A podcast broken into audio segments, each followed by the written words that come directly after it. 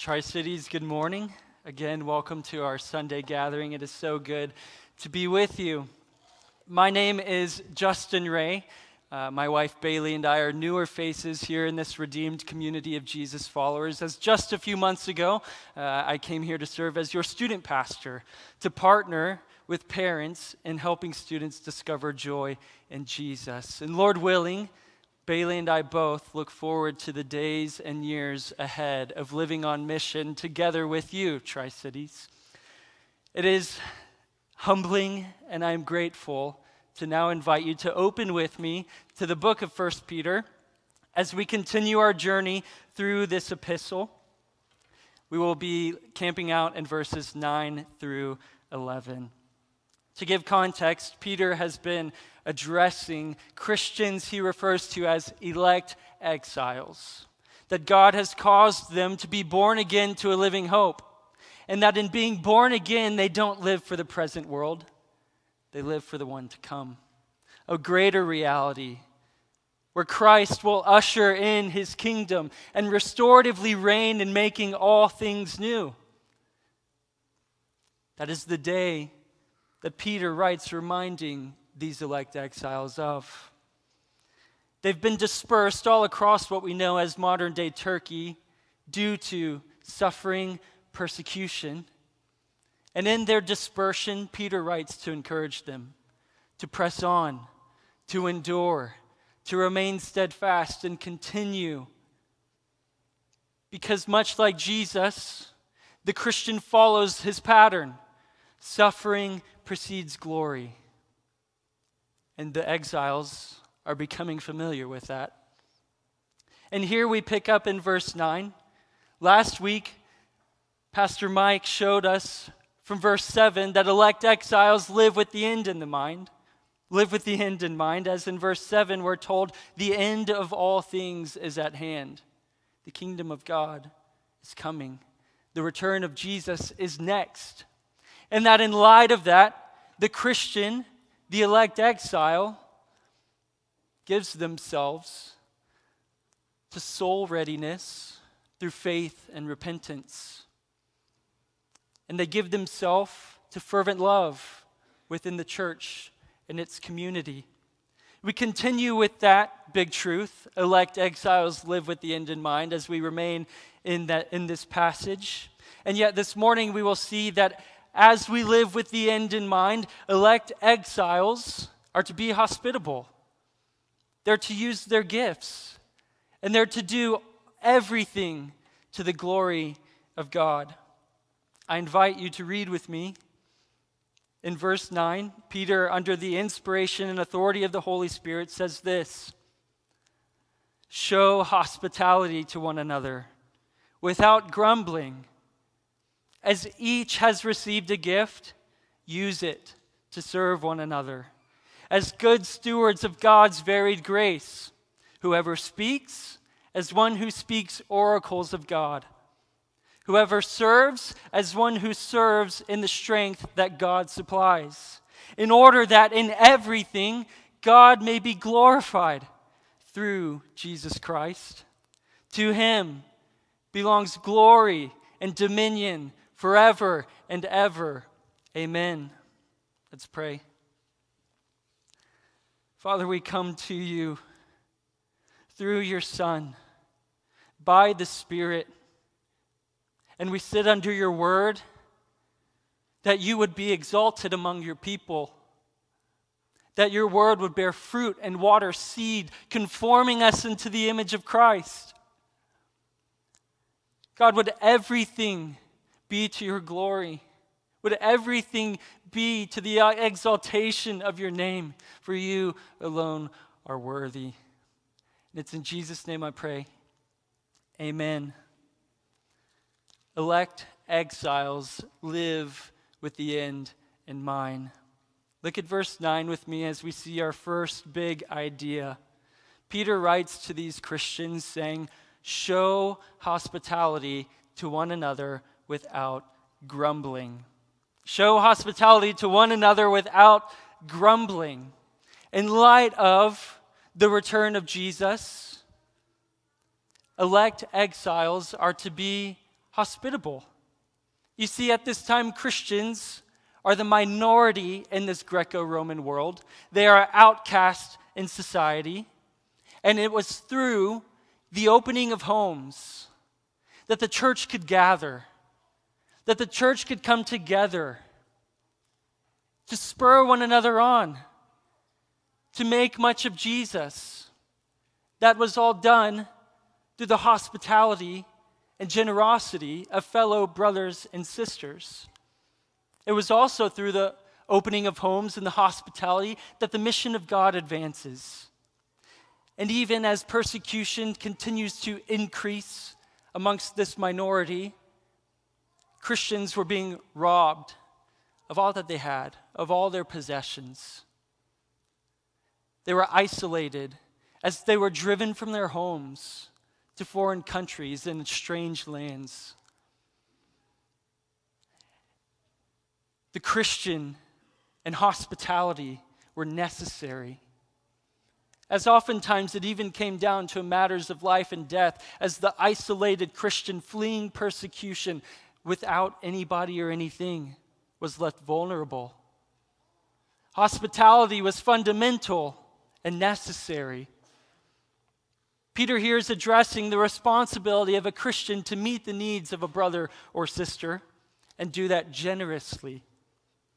We see the target audience of the Christian hospitality, as Peter says, one another.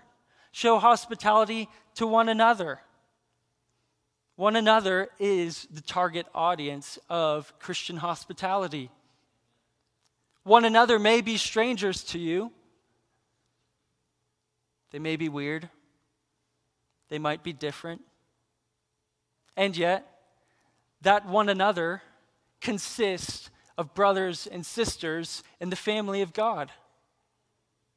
One another may be strangers, but one another is family. And we are called to be hospitable, hospitable even as we ourselves conduct our lives as sojourners and exiles. But what does it mean to be hospitable? What does that action look like? What are we what are the elect exiles called to do? You see, the root of the word here in, in the Greek, the root indicates a brotherly love, followed by stranger. So the idea is a brotherly love towards stranger. That is, in essence, what hospitality is love for stranger. This love is, is expressed through charitable giving, through generosity of time and resources to satisfy the need of this stranger and yet the familiarity of a, of a family member. I would like to point out that within the Christian life, stranger danger is not really much of a sentiment within this community because the mission and glory of God are far too important to let divisions of strangeness remain. And so they seek to per- pursue the stranger in love. And yet, notice the attitude or posture of Christian hospitality. When Peter says, show hospitality to one another without grumbling. Show hospitality to one another without grumbling. That is, Peter is calling the elect exiles not to complain of the cost that it may require of them to love this stranger, these travelers. Peter is encouraging them not to grumble about the inconvenience of meeting the needs of another. He is calling the Christian to show hospitality, to love stranger without grumbling. Grumbling is entirely inconsistent with the definition of hospitality itself. If the root of hospitality is love, then when we grumble against meeting the needs of another, we have not even shown or been faithful to show hospitality because we have not done it with love. Grumbling deprives hospitality of the love that we are called to show neighbor. So show hospitality to one another without grumbling. The Bible takes very seriously this practice of hospitality, even as we see it listed among the qualifications of elders and overseers in 1 Timothy and Titus. But I want to invite you to consider the significance of hospitality in light of the coming kingdom of Christ in Matthew 25. We see a parable regarding the end to come. Let me read with you what, what this parable says. When the Son of Man comes in glory and all the angels with him, then he will sit on his glorious throne. The end. That is the end we have in mind. That is the end that everything is moving towards. Before him will be gathered all the nations, and he will separate people from one another one from another as shepherd separates the sheep from the goats, and he will place the sheep on his right, but the goats on the left. Then the king will say to those on his right, Come, you who are blessed by my Father, inherit the kingdom prepared for you from the foundation of the world, for I was hungry, and you gave me food. I was thirsty, and you gave me drink. I was a stranger, and you welcomed me. I was naked and you clothed me. I was sick and you visited me. I was in prison and you came to me. Then the righteous will answer him, saying, Lord, when did we see you hungry and feed you, or thirsty and give you drink, or naked and clothe you? And when did we see you sick or in prison and visit you? And the king will answer them, Truly I say to you, as you did to the one of the least of these brothers, you did it to me. Then he said to those on his left, Depart from me, you cursed into the eternal prepared into the eternal fire prepared for the devil and his angels, for I was hungry and you gave me no food. I was thirsty and you gave me no drink. I was a stranger and you did not welcome me. Naked and you did not clothe me. Sick and in prison and you did not visit me. Then they also will answer, saying, Lord, when did we see you hungry or thirsty or a stranger, naked or sick or in prison, and did not minister to you? Then he will answer to them, saying, Truly I say to you, as you did not do to one of the least of these, you did not do it to me. These will go away into eternal punishment, but the righteous into eternal life. In light of the end to come, elect exiles are called to be hospitable because the love that we show for stranger is authenticating of our love first for Christ. Elect exiles are called to be hospitable. So, in light of this text, let me say this. In a world of she sheds and man caves, we are tempted to withdraw and isolate ourselves. And yet, I want to.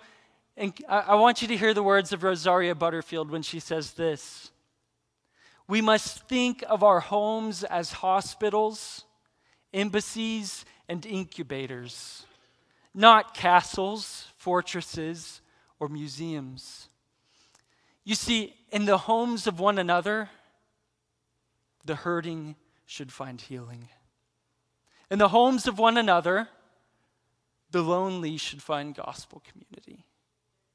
And in the homes of one another, the mission of God advances. Hospitality is necessary. As the Christian, the elect exile lives with the end in mind, we are called to be hospitable people. In the following verse, Peter continues his theme of loving neighbor, of loving brother, sister, stranger, traveler. But he now focuses his shift to loving others through the exercising of spiritual gifts. I invite with you to look, look at verse 10 with me.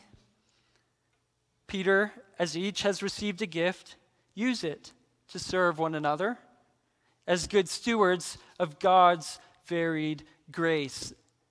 The return of Jesus calls elect exiles to use their gifts.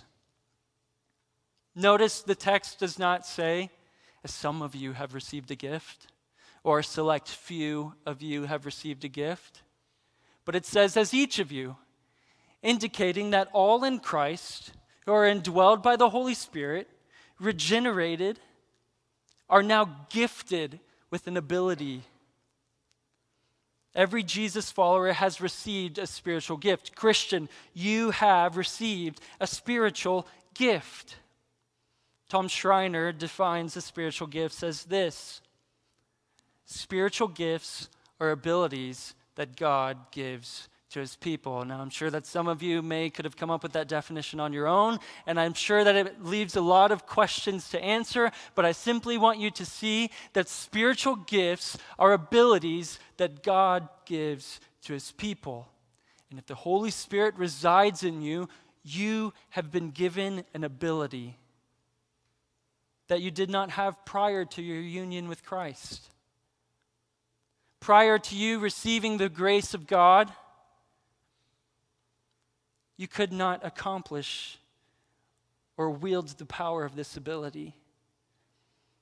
And yet, upon faith and repentance, and the Holy Spirit residing in the heart of the Christian, you have been given a gift, an ability from God.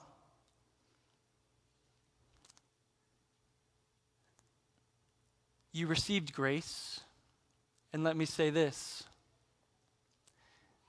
the gift that you have been given is an ability to show grace.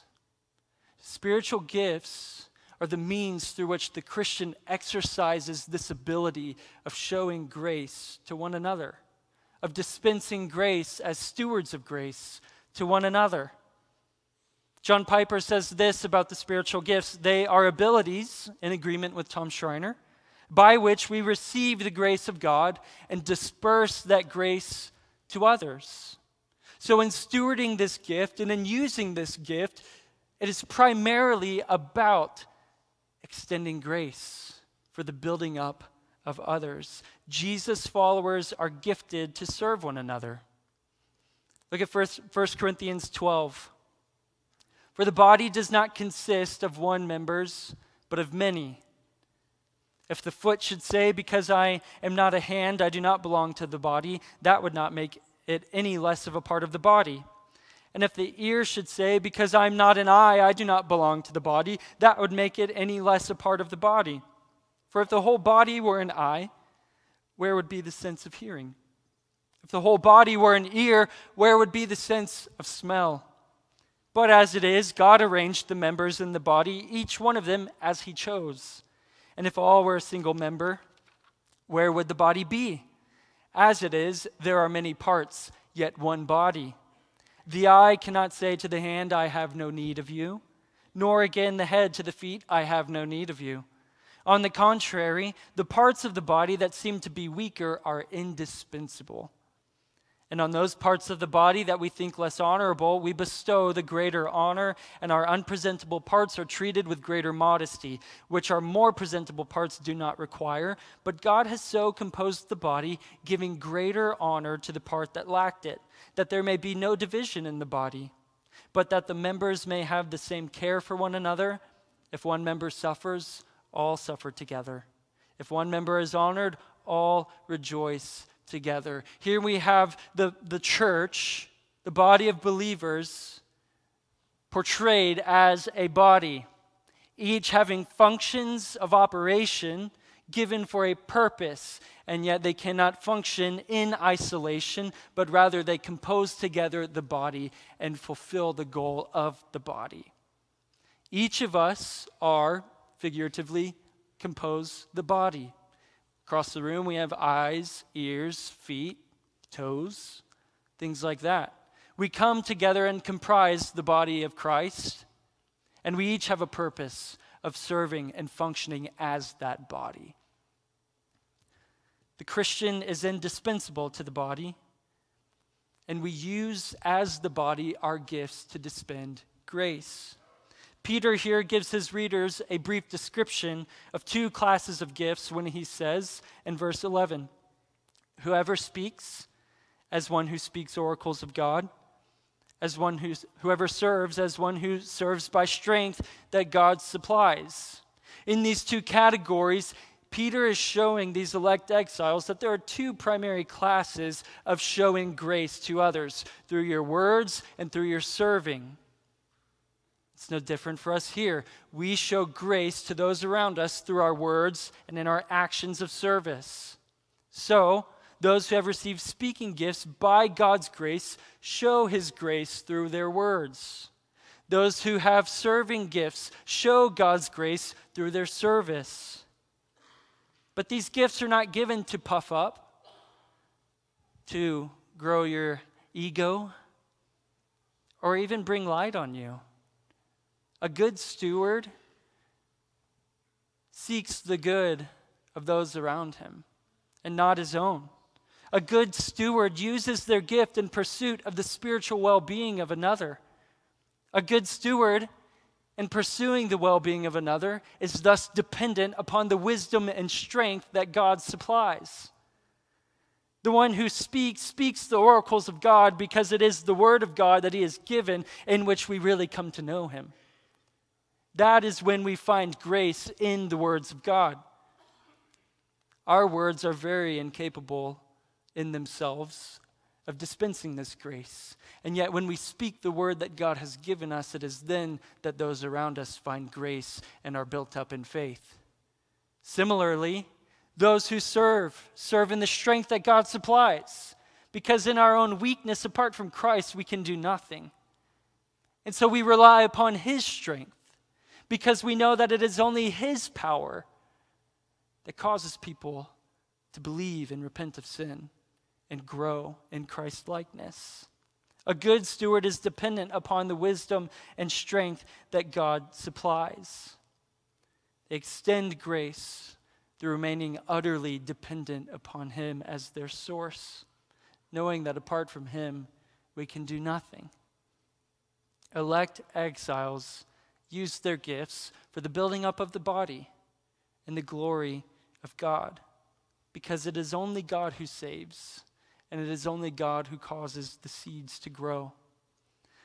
Some of you know your gifts and are actively involved in the building up of one another. You're committed to serving one another through the exercise of your gifts, whether speaking or serving. And yet, some of us are still lost as to what really this ability we have exactly is. Maybe you've taken a spiritual gifts test. I took one in fifth grade. I remember filling in the blank, strongly agree, strongly disagree, checking off boxes, trying to find my spiritual gift. And even trying to help the Lord out along the way as I think this one's cool and that one's lame, but whatever. Let me challenge you. The question to ask is not, What is my gift? If you're really serious about that, then the proper question to ask is how might I extend grace to others?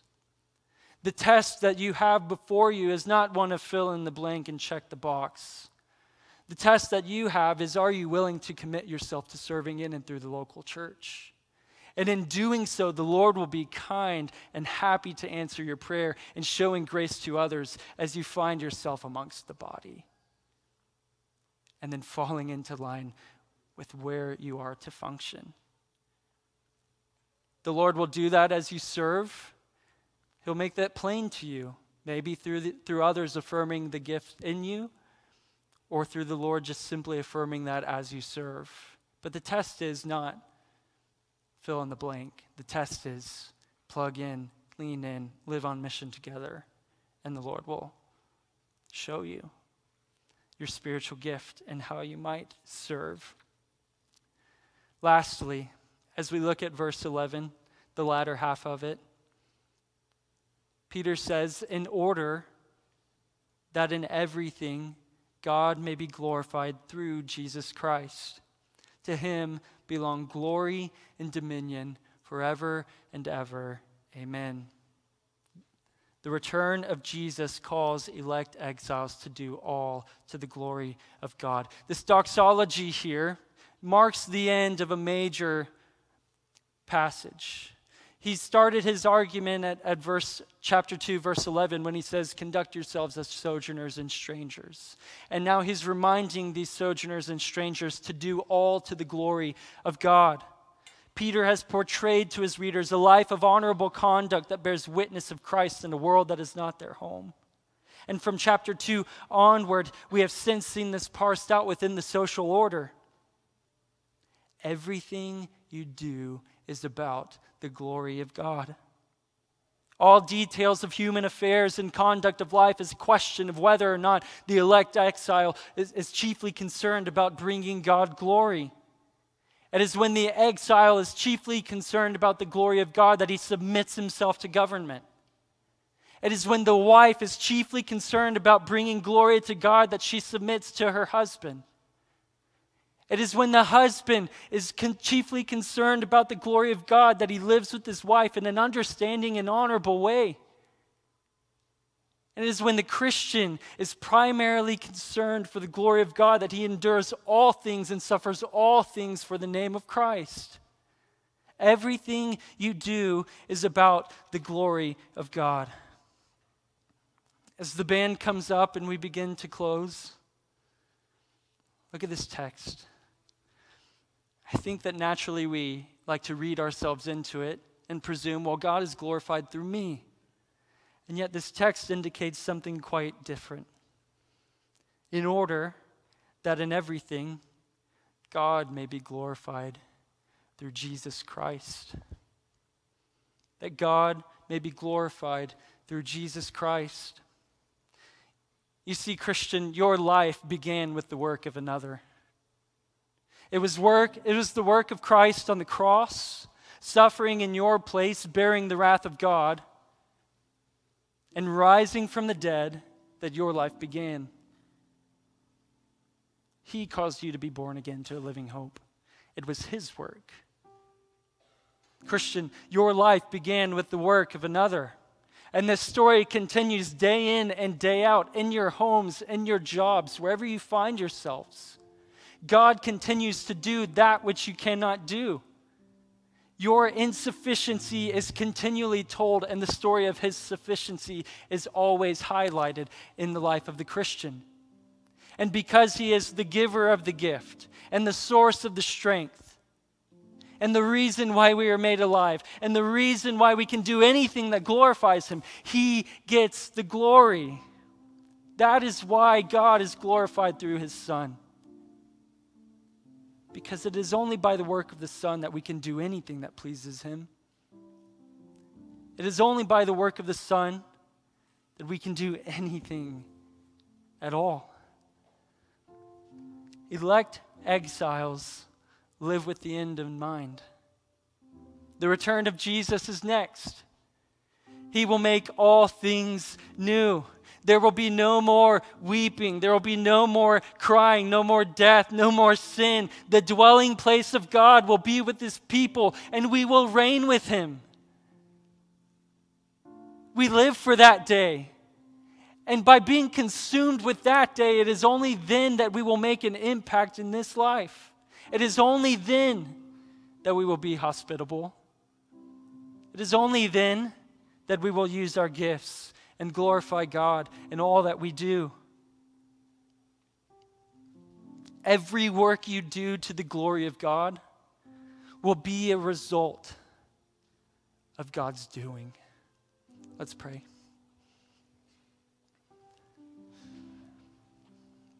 Father, as we consider your word, as we consider our next steps, God, show us what it looks like to live for your glory. God, for the Christian here, teach us to be hospitable in light of your coming kingdom.